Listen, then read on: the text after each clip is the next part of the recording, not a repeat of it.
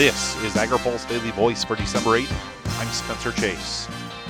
Agriculture interests have been trying everything from Hill visits to Twitter hashtags to make their concerns known about the administration's trade policies. Two Washington insiders say those efforts may be making a difference. Dale Moore with the American Farm Bureau Federation says it starts with a certain level of producer understanding.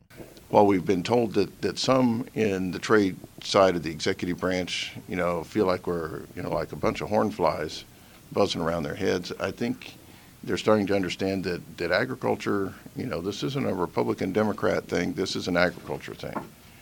And, you know, even those grassroots folks who may not be that, uh, you know, deep on all the ins and outs of a particular trade with a particular country, uh, understand that the impact that trade has on their particular commodity or the products that their commodity goes into, or even their region of the country, you know, depending on how the, the export flows follow.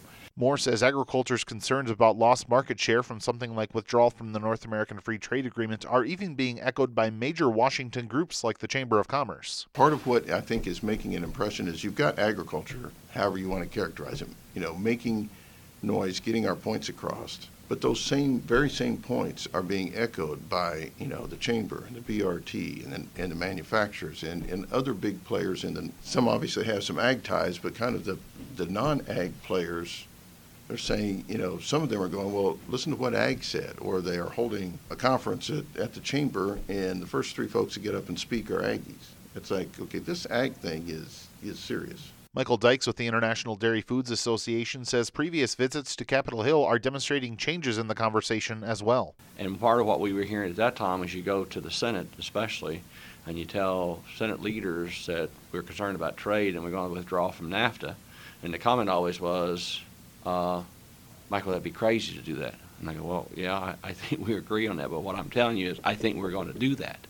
And I think now that has changed to where Senate leaders, and you're seeing that uh, we've reached out to some of them. We've suggested some different meetings. We've suggest. I think you're beginning to see that, and I think they're having those conversations, and I think they too are now saying we're concerned about withdrawing from NAFTA. Farmers and ranchers also used a Farmers for NAFTA hashtag earlier this week to take their message directly to President Trump's famous Twitter account. Agriculture groups are concerned about the loss of reliable trading partners in Canada and Mexico, especially after the loss of any potential gains that could have come from the Trans Pacific Partnership.